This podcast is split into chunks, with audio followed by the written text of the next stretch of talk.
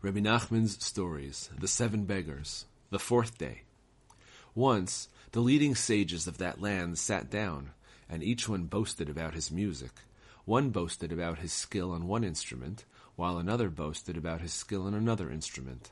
One boasted how well he played one instrument, and another boasted that he could play several instruments. Still another one boasted that he was able to play all musical instruments. Another one then boasted that he could mimic a certain musical instrument with his voice. Still another boasted that he could mimic a different instrument. Yet another boasted that he knew how to mimic many instruments.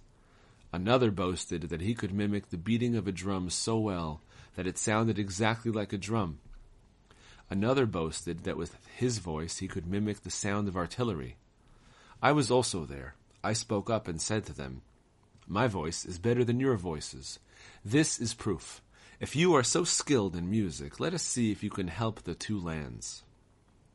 There are two lands which are a thousand miles apart. At night, people in these two lands cannot sleep. As soon as night falls, everyone, men, women, and children, begin to wail. If a stone were placed there, it would melt out of pity for this wailing. They hear a great sound of sobbing, and because of this all the men, women, and children wail. This is true in both lands.